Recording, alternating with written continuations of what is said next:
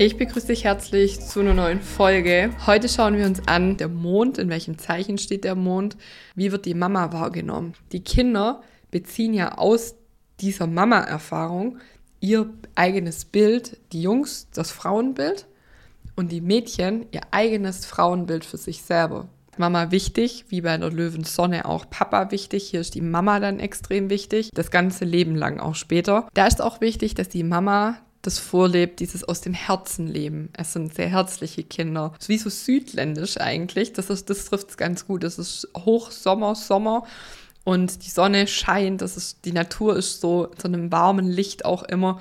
Und diese Wärme, das ist ganz wichtig, dass auch das Kind das von Mama erfährt. Diese Löwenwärme, diese, ich setze mich für dich auch im positiven Sinne ein wie eine Löwin. Und das ist ja auch für die Mama die Botschaft, Mama, nimm dich wichtig.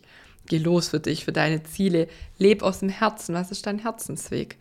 Und das ist hier die Botschaft für Mama und für das Kind. Ja, wie wird jetzt die Mama wahrgenommen? Die Mama wird als stolze Amazonin, als Königin, als, ja, als was sehr Stolzes und Schönes auch. Das sind auch schöne Frauen, schöne Mamas meistens, also wird auch so empfunden.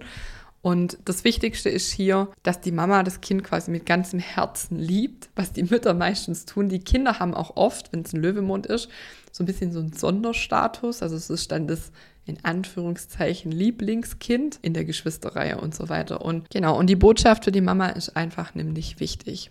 Leb aus dem Herzen, verfolg deine Herzensziele, deinen Seelenweg, deinen Herzensweg und nimm dich wirklich wichtig. Wenn du das individuell lösen möchtest für dich oder wenn du es mal anschauen möchtest, dann lade ich dich herzlich ein zu Youngstar.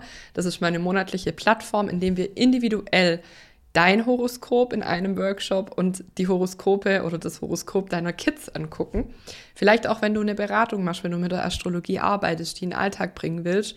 Es ist ein mega, mega cooler Austausch aus ähm, Frauen, die selber mit Kindern arbeiten, die selber Kinder haben. Ein ehrlicher Austausch ist mir total wichtig und da kannst du dein Horoskop Stück für Stück dich damit beschäftigen, besser kennenlernen. Jetzt ist auch diesen Monat das Thema Mond, deshalb gibt es das Video jetzt auch hier auf YouTube. Schau mal vorbei. Das ist total günstig, kostet 25 Euro im Monat und das ist mega, was da an Wissen drin ist. Wir haben drei Workshops, wie gesagt, für Kinder, für Erwachsene, QA, wo du alle Fragen stellen kannst, die dich gerade beschäftigen.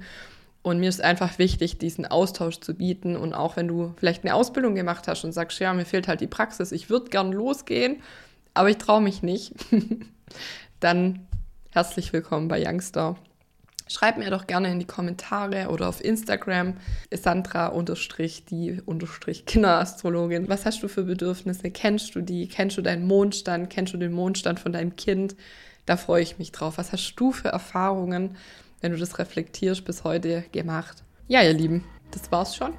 Kurz und knackig. Ich wünsche dir ganz viel Spaß bei allem, was du tust. Deine Sandra Fabri.